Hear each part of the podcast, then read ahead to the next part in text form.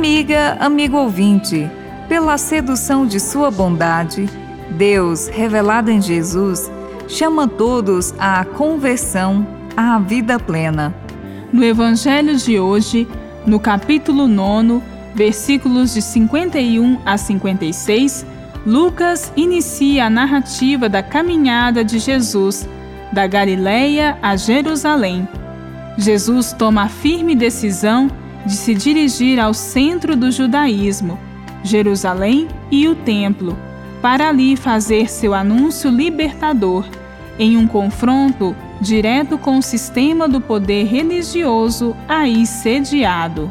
Durante a viagem, ao se aproximarem de um povoado de samaritanos, Jesus enviou mensageiros à sua frente para preparar a sua hospedagem. Contudo, os samaritanos, sabendo que o grupo ia para Jerusalém, não os quiseram receber. Então, os discípulos Tiago e João disseram: Senhor, queres que mandemos descer fogo do céu para que os destrua?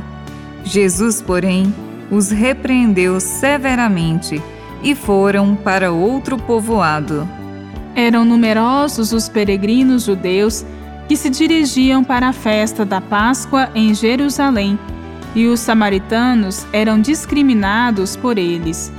A negativa dos moradores daquele povoado em receber o grupo de Jesus se deve ao fato desta discriminação que eles sofriam da parte do judaísmo.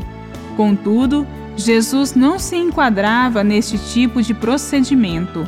Porém, os discípulos, com a proposta de mandar o fogo do céu para destruir aquele povoado de samaritanos, manifestam ainda a sua mentalidade discriminativa, sob a influência da ideologia da eleição e de poder do judaísmo.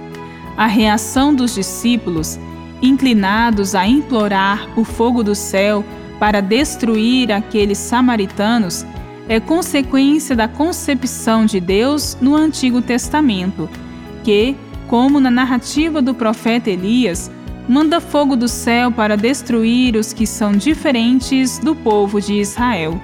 Eles são repreendidos severamente por Jesus, o qual, em toda a sua vida, foi testemunha do amor misericordioso, que é a característica do reino de Deus os discípulos vão amadurecendo lentamente na compreensão de sua revelação, até chegar à maturidade do amor pleno.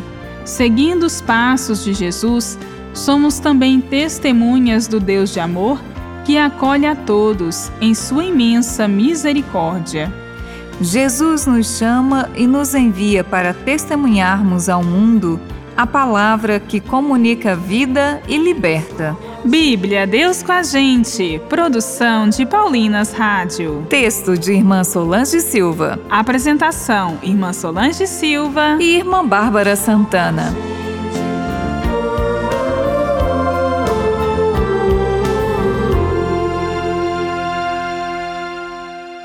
Você acabou de ouvir o programa Bíblia Deus com a Gente, um oferecimento de Paulinas, a comunicação a serviço da vida.